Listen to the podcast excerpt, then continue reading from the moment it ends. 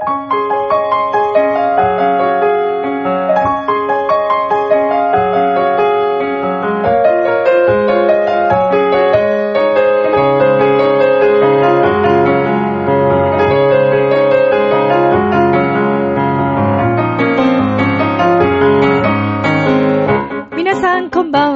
チェルです。いかがお過ごしでしょうか？さて、本日は11月の21日でございますけれども、まあ、あっという間に毎日が過ぎましてですね、もう秋を通り越し、冬ですよ。冬。ねえ、寒くなったねってこの間も言ったかもしれませんけれども、皆さん風邪などひいていないでしょうか？そろそろ加湿器が恋しい季節となっております。さて、えー今週のミッチェルのラブミッションですけれども、まあ、あの、このところですね、小学校公演ですとか、えーまあ、行く、行かせていただくことが多くてですね、あの、とっても皆さんからパワーをもらっている、そんな、えー対象年齢3歳児のミッチェルでございますけども、さあ、この番組は、恋愛、そして夢をテーマに、みんなと一緒に前向きにいろいろ語っていこうじゃないかという、まあ、コンセプトのもと、時々若干、えーテンションが落ちることもあるミッチェルなんですけれども、まあ、できるだけ気持ちはいつも前向きに元気に、はい、ということでこの番組もお送りしてまいります。えー12月のコンサート、いろいろなコンサートに向けて、もうクリスマス一色になっているミッチェルでございますけれども、今日も皆様お付き合いのほどよろしくお願いいたします。ミッチェルお兄さんも健在でございます。では、今週も始まります。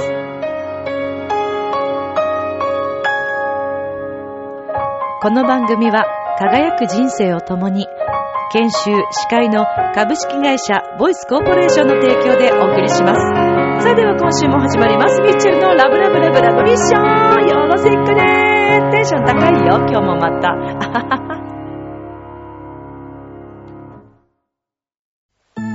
ああ、仕事でも上司に怒られっぱなしだし、女の子と出会うチャンスもないし、パッとしない人生だな。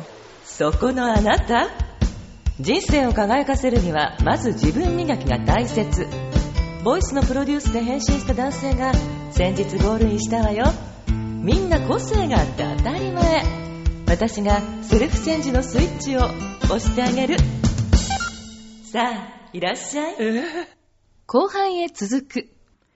改めまして皆さんこんばんは、ミッチェルです。いかがお過ごしでしょうか ?11 月21日だね。だからどうしたっていうね、まあことなんですけどね。特に何かがあるというわけでもなくね。まああのイメージとしては一応ちょっと断密さん的にしてみようかなっていう、まあそうですね、やってみたんですけど、特に、特にでしたかね。はい。ということで、えーこんなオープニングではございますけれども、今日もお付き合いいただきたいと思いますが、えー11月ですね、前回の、えー配信の後、言葉なの、はい、えー、公演が、コンサートがございまして、えー無事に終演いたしました。ご来場いただいた皆様本当にありがとうございました。まあ、あの、前回、君が生まれた日という物語を、えーお送りしたんですけども、今回はですね、前回はその親子の物語でもあったんですが、まあ今回は初恋物語ということで、そうですね、年齢層も、あの、まあ私たちと同じぐらいの年齢の方から、えーまたご年配の方までいらっしゃっていただいたかなという、えー感じでしたが、皆様にはですね、あの、感想も書いていただいて、まあアンケートを取ったところですね、えーとても、あの、好評いただきまして、まあまた次に続いていけたらいいなと思っている次第でございます。まあこの言葉なというグループはですね、物語と音楽というものをテーマに、えー自分たちで全てオリジナルで作っていこうというのが私たちのえーそうですね。まあ気持ちでもあり、えー新しいものをこうみんなで作っていきたいというのがすごくあるんですけども、まあそれぞれがね、みんなみんな、あの、いろんなところで活動しているので、なかなか一緒にこう練習するというのもすごく難しいんですけれども、あの、そうですね。まあ年に一回はちょっと公演を続けていけたらなと思っているんですけどね。まあ本番の終わったから言いますけど、本番中のですね、あの、私の状態というのがですね、まああの体調は良くなって、本当に乗り越えられて良かったんですけども、高椅子に座って朗読を、まあ、したわけですね。で、私はあの、ずっともう朗読を、その、この30分間は朗読をしますので、ね、ちょっとこう、皆さんと同じ高さの、もうサロンという感じなので、ホールではありませんのでね、ちょっと皆様に見えやすいようにと思って高椅子に座って朗読をしたんですけど、もちろんね、リハーサルでも、えー、もうこの当日より前にも一回同じその場所でリハーサルも兼ねて、えー、椅子にも座ってやってみたんですけど、その時はあまり感じなかったんですけど、まあ、多分靴でしょうね。当日履いた、まあ、同じ靴でも履いてたか。うん。緊張もあったんでしょうね。足がですね、プルプルし始めまして。この足をどう定めたらいいのだということをすごく気になってしまったんですね。でも、ね、物語にも集中したいし、もちろん気持ちは入りますけども、足も気になってしまって、ねだからね、やっぱりこうね、いろんなことをちゃんと考えなくてはいけないですよ。本当に。ね。という自分へのダメ出しもこう、ちょっと今ね、ここで話すことでもないんですけど、お話ししてみましたけど、でも皆さんもね、日頃こうお仕事しながらいろんな自分に対するダメ出し、自分への突っ込みってあるとき、あるよね。あると思うんですよ。うん、でもそうやって反省しながらまた次につなげていければというのが、ね、えー、もうすべてこれで完璧と思ってしまったら人生終わっちゃうような気がして、ね、常に常にこう前を向いて自分を高めていきたいなと思っているんですけど、まあほら、それにしてもさ、こう、スポーツ選手の方々よくおっしゃいますよね。フィギュアスケートのね、活躍されている皆さんもそうですし、えー、サッカー選手の皆さんもそうですけど、こう、インタビューをね、するたびに、まだまだこう、見てる方としてはすごい素敵だなと思うのに、必ずもっともっと自分の上のあの、なんていうのかな、最高な自分をしっかり見えていて、しかもそこに向かって常に努力をし続けるという、まあ、この精神力の強さと、えー、いい意味でのプライドの高さっていうんですか？そして自分をしっかり、あの、分析できているというところがね、本当にね、憧れるし、尊敬しますよね。で、そういうね、あの、インタビューをこう、テレビから聞くたびに自分も、自分にも何か置き換えられるよなと思いながら、最近こう聞いているんですけど、だからね、ミッチェルももっともっと、ね。まあ自分の理想とか夢っていうのがやっぱり設定がありますから、そこに向かって頑張っていきたいなと思っているんですけども。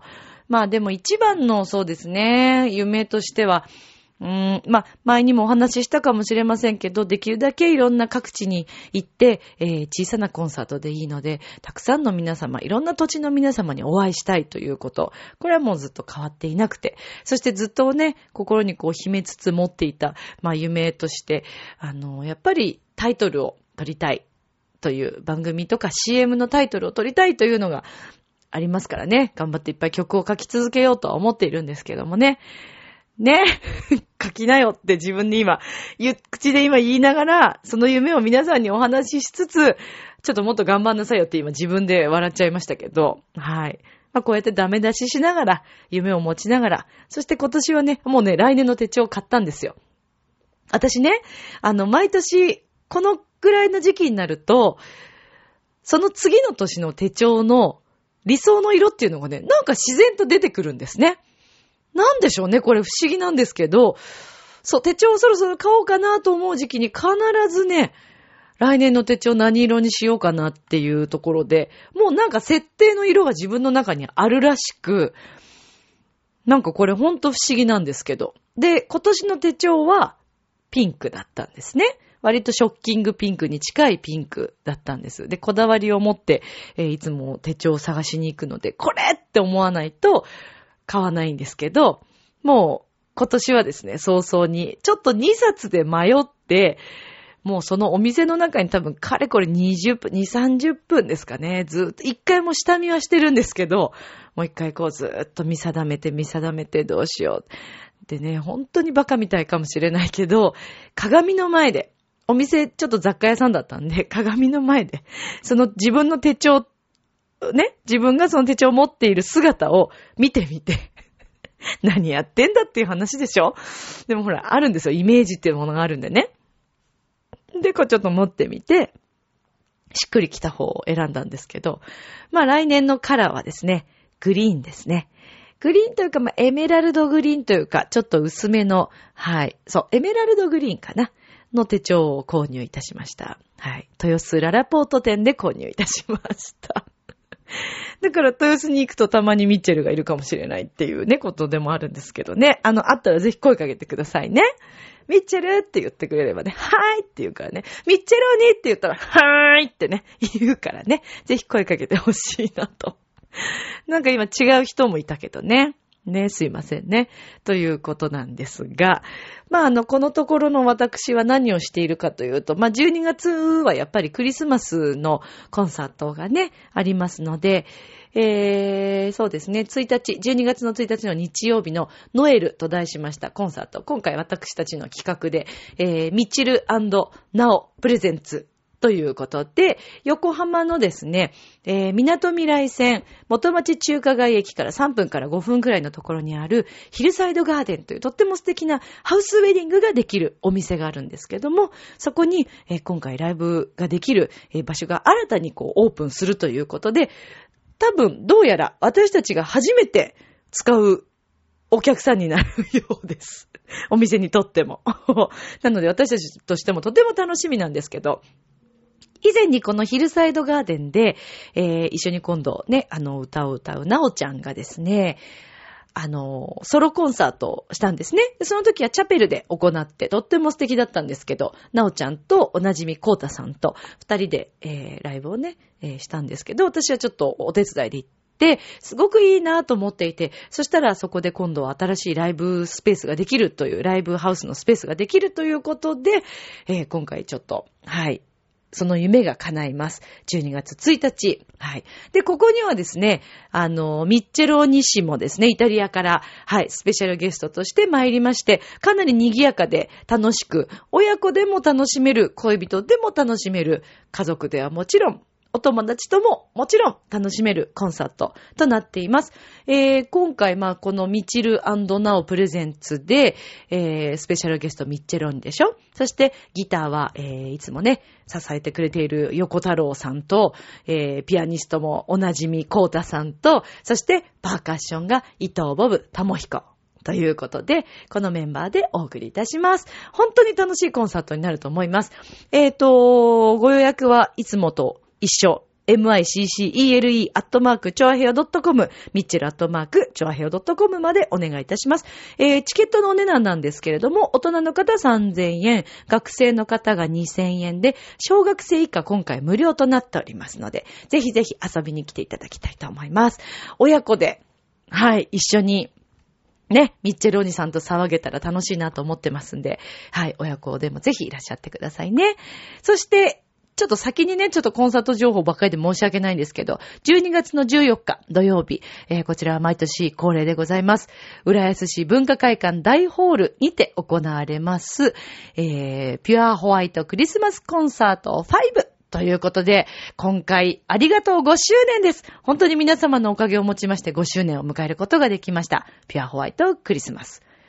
略して、ピュアクリと私たちは呼んでいるんですけども、もうこのコンサートは浦安市では本当にお馴染みになりまして、えー、初回は、あの、私はちょっと参加はしていなかったんですけれども、えー、2回目からですかね、参加させていただきまして、で、最初は小ホールで行われていたコンサートなんですね。ところが、あの、お客様がとても多くて、えー、去年から大ホールということなんですけども、もう今年もですね、すでにもう、えー、10月にチケット発売が始まったんですね。もうたくさんの方にご購入いただきまして、ちょっと皆さん早い者勝ちとなります。で、こちらなぜこんなにまた人気があるかと申しますと、0歳のお子様から参加 OK ということで、お子様をね、あのコンサートデビューさせませんかというコンセプトでもあるんですね。で、当日は、まあ、笛だったり、タンバリン、カスタネット、とか、音のできる楽器を皆様に、お子様にもお持ちいただいて、みんなで合奏コーナーというのがあるんです。なので会場全体が一つになるというね、とっても楽しいコンサートなんですね。で、えーこのコンサートの音楽監督は、チョアヘオ .com でもおなじみ、洋一郎くん。はい、浦安の人気者洋一郎くんが音楽監督をして、そして司会をします。で、私たちは演奏するんですけど、えー今回のですね、えーメンバーも本当にあの豪華でで、ソプラノ二人、私と辰巳純子ちゃん、そしてテノール、去年も一緒に歌った、えーテノールの、えー秋山祐希くん。で、それ以外に楽器がですね、バイオリン、チェロ、フルート、コントラバス、ピアノ2台、そしてダンスも入るんですけど、そのダンスがダンススクエアのね、私も以前共演してもらいました、南山光則さん、振り付け。そして、えー今年はどうなんだろう？南山さんも参加するのかな？毎年、あのね、えー一緒にこう参戦してくれたり、ダンススクエアの皆様が一緒に踊ってくれたり、本当に豪華な、えコンサートとなっています。で、あの、演出もとっても凝っていて、えー、浦安市のですね、文化会館の皆さんと一緒に作り上げている、本当に素敵なコンサートとなっているので、ぜひぜひぜひ皆さん遊びに来ていただきたいと思います。チケットは浦安市文化会館で、え購入可能なんですけれども、えっ、とですね、一般の方、えー入場料がですね、1000円。安いでしょ？安いんですよ。そして、えー中学生以下が500円。で、えーファミリーセット4席同時購入ができるという、こちらの券が2800円となっております。はい。なので4名様、ファミリーセットだったらこちらがお得かもしれないですね。はい。で、えっと、桜メイトというね、特別料金の割引もあります。こちらですと、えー大人の方が、一般が900円と、中学生以下が400円で購入できますので、ぜひ皆様よろしければ遊びに来てください。12月14日土曜日、こちら開演は1時。からとなっています。会場は12時からとなっているんですけれども、当日もですね、そして今もなんですけれども、えー会場にはですね、とっても素敵な、えーサンタクロースのパネルなども飾っております。はい。えーこちらもですね、毎年あの皆様にお楽しみいただいているんですが、まあ今回も、あの、チラシもとっても可愛くてですね、えーこのデザインをしてくださっているのが、えー浦安のですね、えーキッズアートサロンというところがあるんですが、そちらの講師をされております、飯塚淳子さんが絵を描いてくださっておりまして、はい、あの、とっても可愛い缶バッジももしかしたら今年ももらえる、プレゼントもらえる子がいるかもっていう感じです。ちょっと詳しくはここまでということで、あとは当日のお楽しみとなっています。えー、このコンサートは絵本のですね、えー上映などもありまして、えー私も役作りをして一緒にお話をするんですけど、ちょっと今回、あ、これまだでも詳しいこと言っちゃダメかな。物語の中にですね、物語の中にですね、もうちょっとしたらお話しします。はい。もう、私は嬉しくてしょうがないんですけどね。ある子が登場するんですけどね。その子の名前がね、っていうね。えーまたお話ししたいと思います。OK が出たらお話しするね。はい。ということで、コンサート情報をお伝えしたんですが、まあ、この2つのコンサートに向けて、えー今、作り中という、もうだからリハーサルが多かったり、そして、えー今の時期は学校公演が多くてですね、小学校公演ですか。はい。いろいろな土地にまたお邪魔しまして、ミッチェローニと共にお邪魔しまして、そして、えーたくさんの楽器のメンバーと一緒に、えー小学校さんにお邪魔しているんですけれども、まあね、ほんと相変わらずね、ミッチェローニさんがもう大暴走、大暴走、大暴走もいいところで、本当にね、あの人どこまで行くんでしょうね、っていうね、感じですけど。でも、本当に毎日ね、ミッチェルも楽しいです、すごく。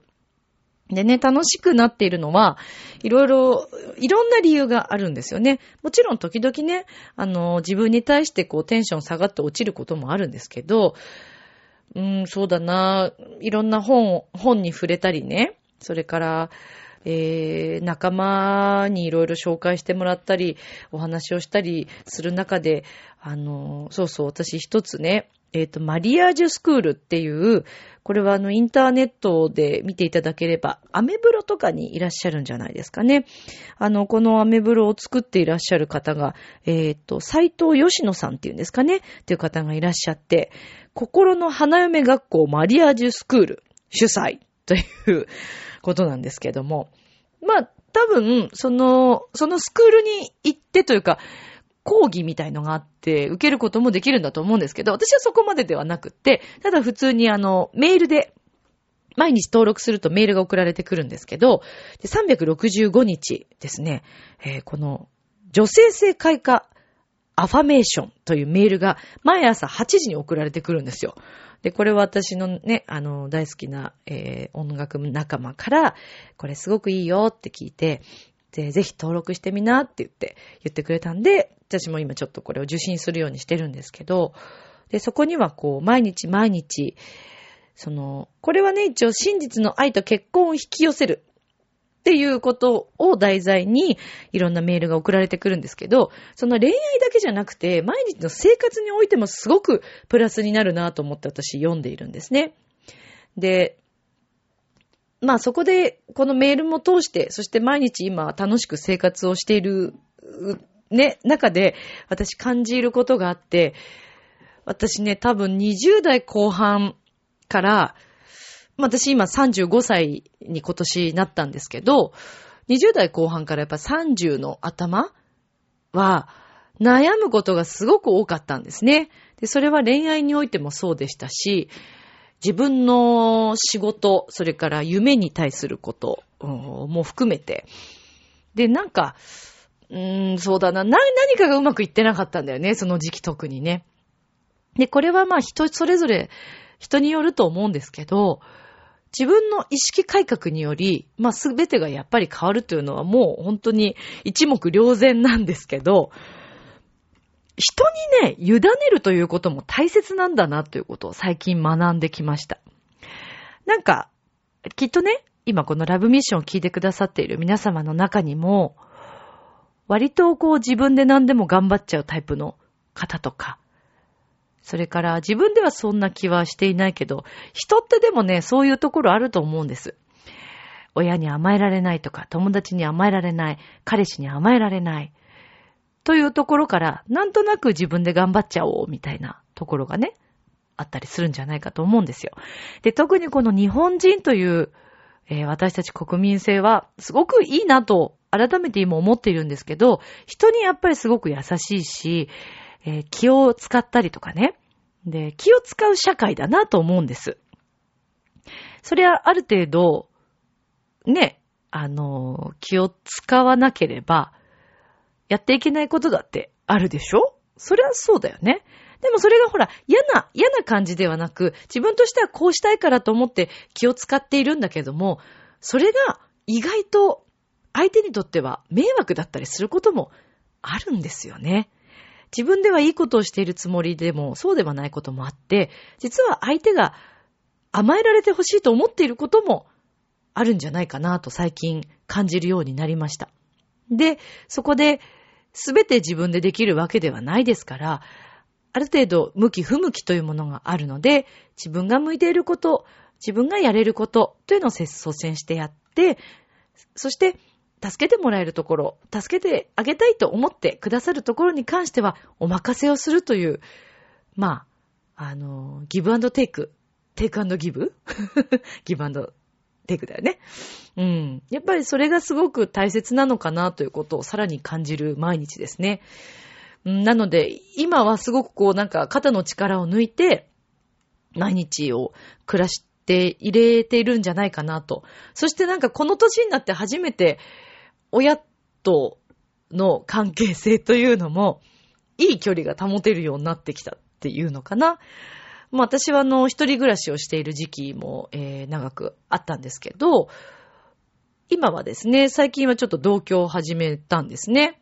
で、まあ、これもいろいろ理由が、まあ、ありまして、家庭のいろんな事情とかあったりして、で、一緒に住むようになったんですけど、私、あの、もともと、親にいつかこう、家をね、買ってあげたいというのがあったんですけど、まあ、実家は実家で、あの、良かったんですけど、まあ、だいぶこう古くなってきて、で、いずれはね、やっぱりこう、同居をする時期もあってもいいのではないかなと。まあ、あの、自分が結婚しなければの話ですよ。で、いずれね、私もまあ家を、またここの家を出るということにもなるかもしれませんけど、今はまあとりあえず親と一緒に過ごせる時間を大切にしたいなと思っていて、で、うーん、100%とはちょっと言えない部分もありますけど、なんとなくその夢が今、叶ったんですよね。で、今一緒にこう同居をし始めて、で、でもなんか最初は、約こう、この家に引っ越してきて1年経つんですけど、最初のうちはね、あのー、なんていうのかな。なんか、うまくこう、甘えることもできず、喧嘩をすることももちろんあったりしながら、だったんですけど、ほら、この間ね、ちょっと病気をしたじゃないですか。で、やっぱりその時に、ああ、やっぱり人に助けてもらうって、ありがたいことだし、自分一人じゃやっぱり生きていけないんだなということを改めて感じたんですよね。で、人がいるから自分がいる。そして自分から何か手伝えることは手伝う。という、そのお互い様というんですかね。うん。あの私もどちらかというと正直、あんまりこう、なんだろう、飲み会とか、得意な方ではないんですね、こう見えて。一人でいることも好きだったりして、自由人なのかなうーん。あの、もちろん好きなんですよ。みんなと一緒にいることはもちろん好きなんだけども、割と一人も好きなんですね。だから、変なこう気を使うのが嫌だなと思ったりしてたんですけど、気づいたんです、私。あることに。あのー、すんごく気を使う場所っていうのは、自分がね、本当に行くべき場所ではないんですよね、きっと。無理して、その自分の夢に向かってとか、こうなりたい、ああなりたいという、その思いが先走ってしまって、そこに頭を突っ込んで、首を突っ込んでしまっているだけであって、だから自分にはまだ見合ってない場所なんですよね、そこは。で、本当に居心地のいい場所っていうのは何にも考えなくても一緒に入れるんですよ。それ仕事仲間でもそうですし、で、そういう仲間と一緒に、時にはもちろん厳しく、ね、甘いだけではいいものはできませんから、お互いにちゃんと正しく、えー、気持ちもはっきり伝え合って、で、仲良くするとこは仲良くしてってやっていけるのが、なんかやっぱ一番いいんだなって思って、何をそんなに焦っていたのだろうとか、ね、一時私、その埼玉テレビの収録のね、こともありましたよね。えー、聞いてくださっている方は覚えていらっしゃってくださっていれば嬉しいんですけど。で、一回ね、あの、そういう場所というか、えー、テレビ埼玉の番組にもあの、ほんのちょっとでしたけど、映ることができたんですけど、それもテレビに出るというのもすごい夢の一つだったんですけど、なんかね、無理やりやっていても、うまくいかないということがよくわかりまして、うん、だからこれからは、もう本当に、ね、神に委ねるではないですけど、自然の流れに身を任せて、で、努力をして、自分の夢はちゃんと持ち続けて、そして、えー、助けてくださっている皆様、そしてこのラブミッションを聞いてくださっている皆様には本当にもう感謝、感謝でいっぱいなんですけど、皆様にありがとうの気持ちを持ちながら、あの、これからもね、前向きに頑張っていけたらなと思っているんです。なので、えー、ラブミッションを聞いてくださっている皆様、改めてなんですけれども、あのー、私はですね、もっともっと、こう、皆さんの前に登場できるように、で、そうだな。皆さんにとっても、ミッチェルが夢って思ってもらえるように、私は頑張っていきたいと思います。いろんなことを、えー、そうだな、こう、口走ってしまって 先走って、なんだよ、ミッチェル口だけじゃんって思われることも多々あったかと思うんですけど、でも、あの、私は正直に生きていますし、やりたいことは、あの、口に出したいと思っているし、もちろん、あの、前に言っていた恋愛協会、妄想恋愛協会ね、あれ、あれだって、あの、ストップしているわけではなくって、あの、気持ちの中ではいろいろ考えながら、えー、ね、いずれちゃんとしっかり形にしたいなというふうに思っていて、えー、そう思ってくれている仲間もいて、なので、一つ一つ、ゆっくり、あれもこれもね、ちょっとっていうのは難しいので、じっくりじっくり考えながら、あの、ものにしていけたらいいなと思っています。まあで、その中で、えー今年のその12月1日の私たちのライブっていうのは、1年間の集大成というような、なんか、浅田真央ちゃんみたいなこと言ってるけど、集大成として、トリプルルッツを頑張りたいと思いますみたいなね、ことではないですよ。集大成として、えー私たちもこのノエルというライブにかけてですね、ミッチェロンジさんもお披露目できたらと思ってますから、ぜひあの、応援してあげたいと思ってくださる方いらっしゃったら、あの、遊びに来ていただきたいなと思います。そしてあの、皆様の支え、そして皆様のお声が、ミッチェルもこれからも頑張っていこうという思、思えるね、その、えー元気につながりますので、えー配信回数がね、今本当に、あのーこれだけあるというう数字は、数字では見させていただいているので、えー陰ながら応援してくださっている方がいらっしゃっているんだなっていうのはよくよく感じます。なのでとっても嬉しいです。なんか今日なんだこう自分のことばっかり喋ってるけど、ごめんなさいね。でも本当に嬉しいの。あの、今、今、ここにいる、そこにいるあなたが、えーもうミッチェルの元気につながっているので、これからも、あの、応援していただけたら本当に嬉しいです。よろしくお願いします。ということで、ダーッと喋ってましたけども、続いてのコーナーに行きたいと思います。今宵も、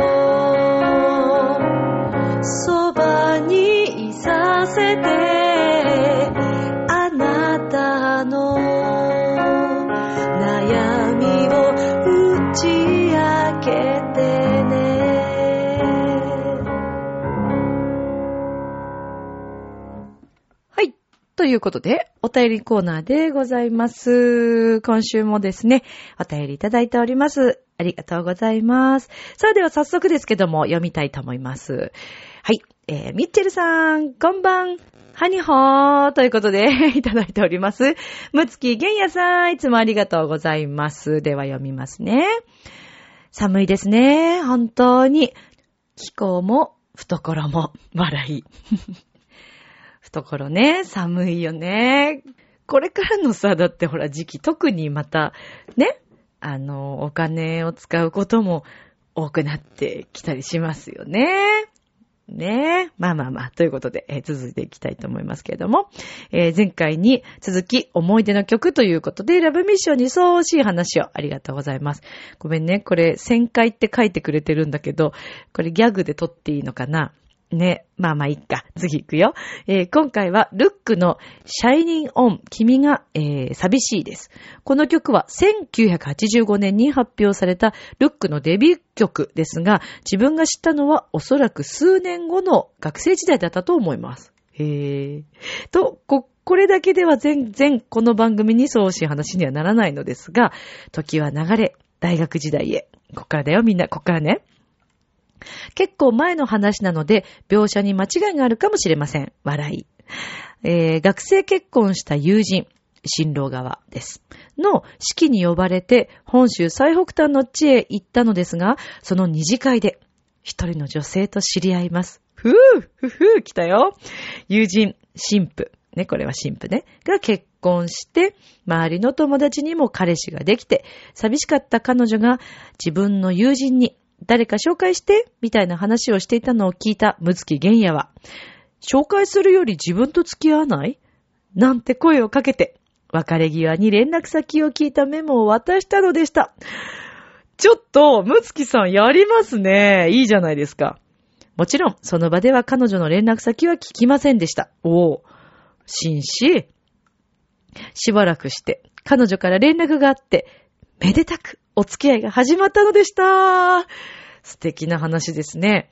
で、彼女の家に行った時に、なんと、先ほどのシャイニーオン君が、えー、寂しいが入ったアルバムがあるじゃありませんか。あごめんごめん。君が、えー悲しいだね。すいません。が入ったアルバムじゃ、アルバムが あるじゃありませんか。落ち着いて私。思わず借りてカセットテープ両面に一曲のみエンドレス録音をしたのでした。いいですね。エンドレスにね、カセットテープにね、入れてね、私もやったことある、それ。で、その後、その彼女とはお別れしたのですが、この曲を聴くと、なんとなく思い出しますね。以上、恋バナ付きの思い出の曲でした。パチパチパチ。ということで、パチパチパチいい話だなぁ。なんかその曲をさ、聞くとさ、やっぱあるんですよ。だほら、前に言ったね、そのほら、えー私どんな時もがテーマソングだったっていう時は、えーエンドレスでやっぱりテープに入れて、聞いてましたね。電車の中でね。懐かしいね。むつきさん、いい話でした。ありがとうございます。さあ、どうでしょうか。皆さんも思い出の曲、あるんじゃないかなと思うんですけど、まあ、ミッチェルの曲も、そんな思い出の曲の一つになってくれたら、嬉しいな、なんて思っています。じゃあ今日はここでせっかくですので、ミッチェルの曲何かお届けしたいと思うんですけど、何がいいですかね？まあ時期的なことを考えまして、そうですね、時期的なことかどうかちょっとわかんないですけど、まああのー最近もですね、相変わらず、えー、おかげさまで YouTube の、えー動画が、まあ毎日毎日そこそこちょっとずつ更新されているという配信回数が上がっていると私はとても嬉しく思っているんですけど、僕の旅立ち、君は永遠の恋人をお届けしようと思います。で、あの、この曲はですね、えー YouTube に載っているバージョンはバンドバージョン。で、こっちは、あの、CD バージョンとなっていて、ちょっと違うんですけども。では、聴いていただきましょうか。僕の旅立ち、君は永遠の恋人。今僕は飛び立とうとしているやっと見つけた未来の鍵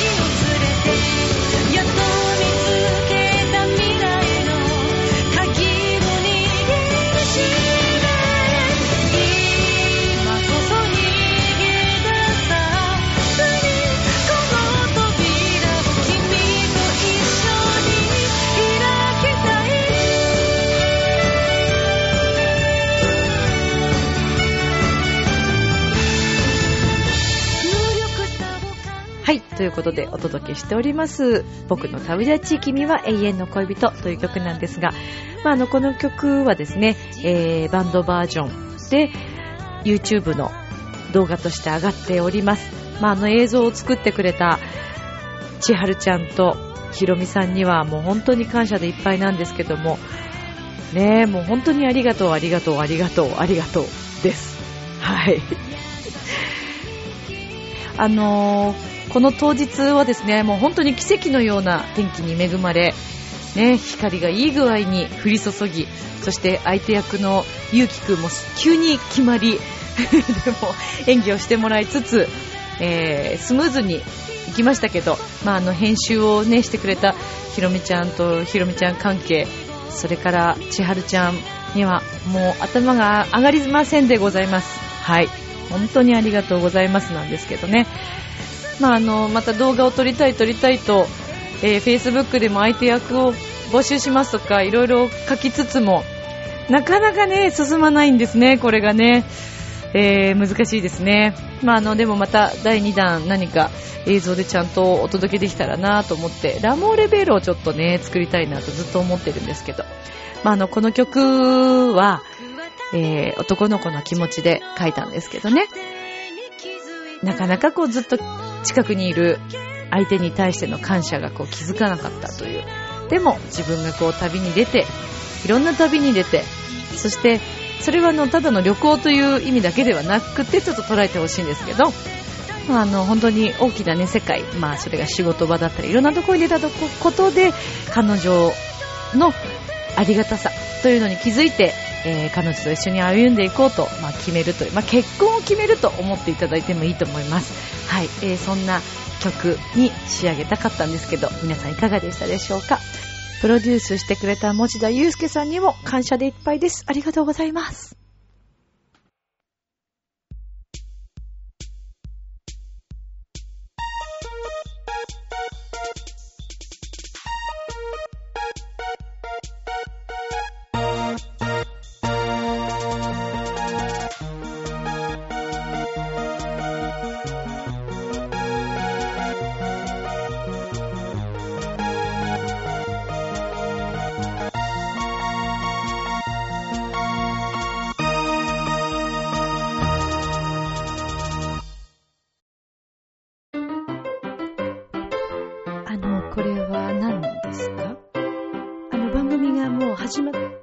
ですけれども、なんでこの曲が流れているんですか？いや、へへへじゃないです。どうどう何がですか？え？だからどうかって聞いてんの？じゃーんつってね。いや、じゃーんつってではなくて、あ、皆さん改めまして、こんばんは。はい、こんばんは。栗林です。はい、ミッチェルニです。ミッチェルニさん、これは何ですか？え？何ですかって、それはもう有名な曲でしょ？これ。そうなんですけれども。うん。もちろん有名な曲なんですけれども。うんでしょ？なぜ今日愛情表現の最初にこの曲が流れたのかということを聞いているんです。えー。はい。意味はないです。以上です。いや、以上ですじゃないんですが。意味がないのにこの曲を流したんですか？いや、意味がないっていうか、はい、そうだね。あの、ミチェロニがこの曲を弾きたくなったものですからね。これをちょっと前撮りをしてもらいました、柳にね。はい、柳、ちょっと撮って、なんつってね。えー、ちょっとあの、MK スタジオちょっとこれ撮って、なんつって。で、まあ弾いたわけですよね。そしたら、はい、あ、いいんでないのっていう話になりましたので、まあ、柳芝に撮ってもらったという、まあ、そういう運びですね。いや、あの、はははではなくてですね。あの、柳さんもいいんでないのなんて、そういう言い方はしないと思います。なんだよ、自分の方がよく知ってるみたいな言い方しますけどね、滝川さんね。まあそうでしょうね。まあいいんでないのって言い方は確かに柳はしなかった。そうですね。そうとは言わなかった。はい、でもいいんじゃないのとは言いました。だからまああの、ミチェローニ節でね、ちょっと今、あの、形を変えてお伝えしたという、そういう次第でございますけれどもね。あれ、なんか柳がまた、なんか喋ってるよ。ね、あの、ねなぜここにまた、うん、あの人、そうだよね。いらっしゃるのかということなんですが。の人だよね。柳さん何を喋ってるんですか、ね、なんだろうね。と、ミチェルさん、ちょっと近く行ってみますか？気になるの？いや、そういうことでなんであなた、何気になるの？八甲のあのお母さんと柳の関係が気になるの？そういう結構焼きもち焼くのね。そういうことではないんですけれども、そういうことではないんですけど、違うの？ちょっと様子が、ね、いつもと違う。確かにね。雰囲気が漂っているあるね、あるね。と会話を聞いてみたいなと思っただけなんですけれども。聞いてみる？ちょっと近寄ってみようか。そうですね、ちょっと気になりますね。柳、ちょっとこっち見てないから、本番中にもかかわらずこっち見,、ね、見てないから。うん、困っちゃいますけどね。ちょっと、ね、ちょっと近づいてみますか？えー、そうですね。ね。近くになんか楽しいね、こういうのね。ちょっと。行ってみるね。では、潜入してみたいと思いますけれども。はいはいはい、いいですよ。うんうん、ちょっと、どう？ですかね？聞こえますか？えすごい。ね、かっこいいですね。ね、お名前が、柳島、そうですね。って言うんですね。ありがとうございます。はい、お疲れ様です。はい、今日よかったらね、はい、あの、柳島さんに、今日は、あの、こちらのですね、メンチカツ丼をね、持ってきてあるんですね。あ、いやい結構、あの、いらないんですけど ありがとうございます。ありがとうございます。あの、本当に、サンキュー。なんだよ、この会話。若い者はね、若い者はすぐね、英語でサンキューとかね、はいえー言うんですね。あ私はね、古い人なのでね昔からね、よくありがとうございますってね、言うようにしてる僕も言う言いますけど、。この言葉の中にはね、はいいろんな、いろんな思いが込められてるんですね。ありがとうございます。お兄ちゃん、かっこいいのね。お肌も素敵ですね。おひげも素敵ですね。ねえ、お仕事大変でしょう。ねえ、ありがとうございまはい、す。はい、ちょっと待ってね、何やってんですか、あなたたちね。サンキューとありがとうのぶつかり合い。はい。まあいいですよ。ね、いいです、いいです。いい言葉ですよ、ありがとうというのはね。ねまあでもね、だからといってね、日本人同士がありがとうとサンキューのね、なんか国際交流みたいなのされても困るんですよね。本番中、八甲さん。はそうでい。すね。あの、本番中なので、はい柳さんも何をしてるんですか？怒ってんあの、なんのか。、柳さんにはね、うんあの、私がね、うん。話しかけて、あの、差し上げたわけでナンパしてね。うんあパですか？の、やっぱりすごくね、この間もお忙しそうにされていたのでね。それは本番中だからね。あまりよろしくなかったものですから。お肌の調子？あの、ハチ公の方から、うん。ちょっとね、心のケアをさせていただきたいということで。え？え？え？八甲さんね、もうどんどんどんどんなんか口元がもうだらしなくなってきてるし、なんかもうメチェロにもなんか八甲さんが混ざってきそうで、もうちょっと今困っているんだけれども、はい。あなたは一体何者ですか？あえ？ハチ公です。ありがとうございます。ちょっえ、もう、はい、帰って。そうですね。ちょっと、柳、お前もさ、本番中なんだからさ、はい。なんで八甲さん入れたの？な、なんなの？八甲さん知り合いなの？いや柳さん、これは一体どういうことなんですか？ほら。あ、ほら、もう、あんたの、あんたの彼女怒ってるよ、もう。いやいないんですけれども。いや、すいません、あの、えっ、と、八甲さんが、この前からですね、あの、俺に、電話番号を渡してええ。まして、ですか？ああちょっと、モテる男は辛いな、サンキューっていう、そういう感じです、ね。お前も退場だよ。いい加減にしろ。何がモテる男は辛いなんだよ。男は辛いよみたいなこと言うなよね。本当にね。もう、リスナーの皆さんすいませんね。はいもうとにかくもうちょっとこのえー社内での不祥事がですね、もう本当申し訳ないんですけども、でも言っときますけど、あの、ハチ公さんはうちの MKS スタジオと全く一切関係ないです。ねご近所の食べ物屋さんということですからね。はい。ね。関係ないので、ちょっともう八甲さんとりあえず、うん。出禁ということで。あ出禁ねですか？うん、出禁にしちゃってもいいと思うけど、何、八甲さんはどういう気持ちなんですか？今何なんですか？そうですね。あのーはい。え皆さんにはですね、うん。美味しい食べ物を食べていただきたいという気持ちはあるんですけど食べ物屋さんだからね。あの、うん私、ハチ公はですね、え、は、あなたが八甲っていう名前なの？お店の名前じゃなくて、あなた自身も八甲なの？ああの、私の名前もハチ公という名前なんですけど。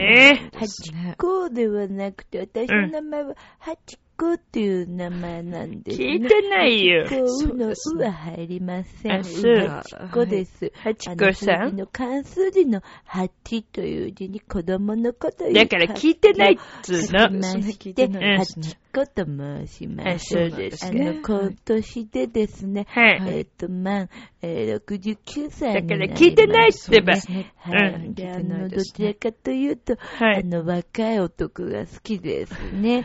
はい。あの、こういう、あなたね、あのえへへじゃないよ柳姫さんはね、とても素敵ですね。よだれがね、されたんですけど、えちょっと気をつけてよだれはいでございます。えありがとうございます。もうね、この人変。そうですね。もうサザエでございますって言うしね、なんかもうね、柳のこと見て、よだれ垂らしてるし、もうどうにもならない、もう普通の変態ですね。もう早く帰ってもらいたいと思ううんですね。ミッチェルを超えた変態ですね、この人はね。はい。あの、けれどもハチ公さんね、今日もあの何、メンチカツ丼？柳の分だけなの？それは。ね今日はどうなん。でしょうね。あの皆さんの分もちゃんと、ちゃんと持ってきてまあそうそれはありがとうねこちらに置いたんですけれども、うんうんここにあるのが、うん、あれでしょ？あの、わかめとしじみのお味噌汁でしょ、そうですね。うん騙されてます。な、何フェイントかけてるんですか？食べ物で。で今日、今日はこれ何が器の中に入ってるんですか？今日は、えーこちらがですね、はいはい赤だしのですね、うんうんお豆腐のお味噌汁になっております。は。はいい。はい、ありがとうございます。ありがとうございます。でもこっちはもうじゃあ、じゃあ、じゃあフェイントかけたってことは、これはキャベツじゃないってことね？そうここのあもう一つこちらにある、こちら器の中に入ってるのはキャベツじゃないよね。そしたらねこ。ちらは、うん？キャベツになります。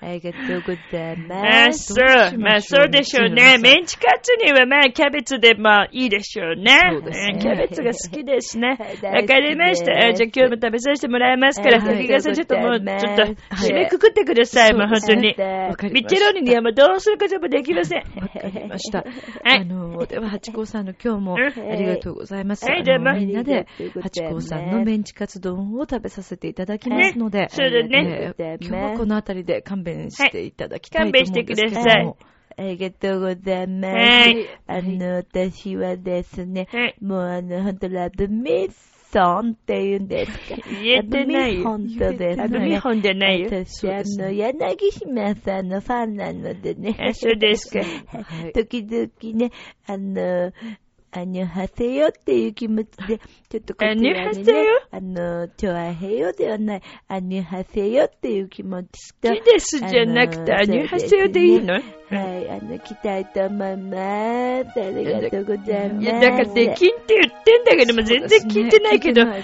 なんかエンディング流すし、柳もうまく逃げたそうね。ですね。逃げられたような気がしますけども、いいの？ことれでその。辺に関しては、うん私の方からも問い詰めたいと思ってるんですけども、この後。うん。ちょっと、焼きもちです。なんだ、かわいいじゃん。ちゃう。なんだか釣られてきちゃったよ。なんであんなイケメンまでいるんだ？あなた自分を分かってる？第一印象って何で決まるか知ってる？コミュニケーションの始まりは何だと思う？お？誰でも変われるチャンスはあるのよあるのよそれから数ヶ月後、自分らしさを自分で見つける。なんて素晴らしいんだ。恋も仕事も今最高にノリノリだぜ。スイッチをします。ボイスコーポレーション。明日もスマイルでラブミッション今日もありがとう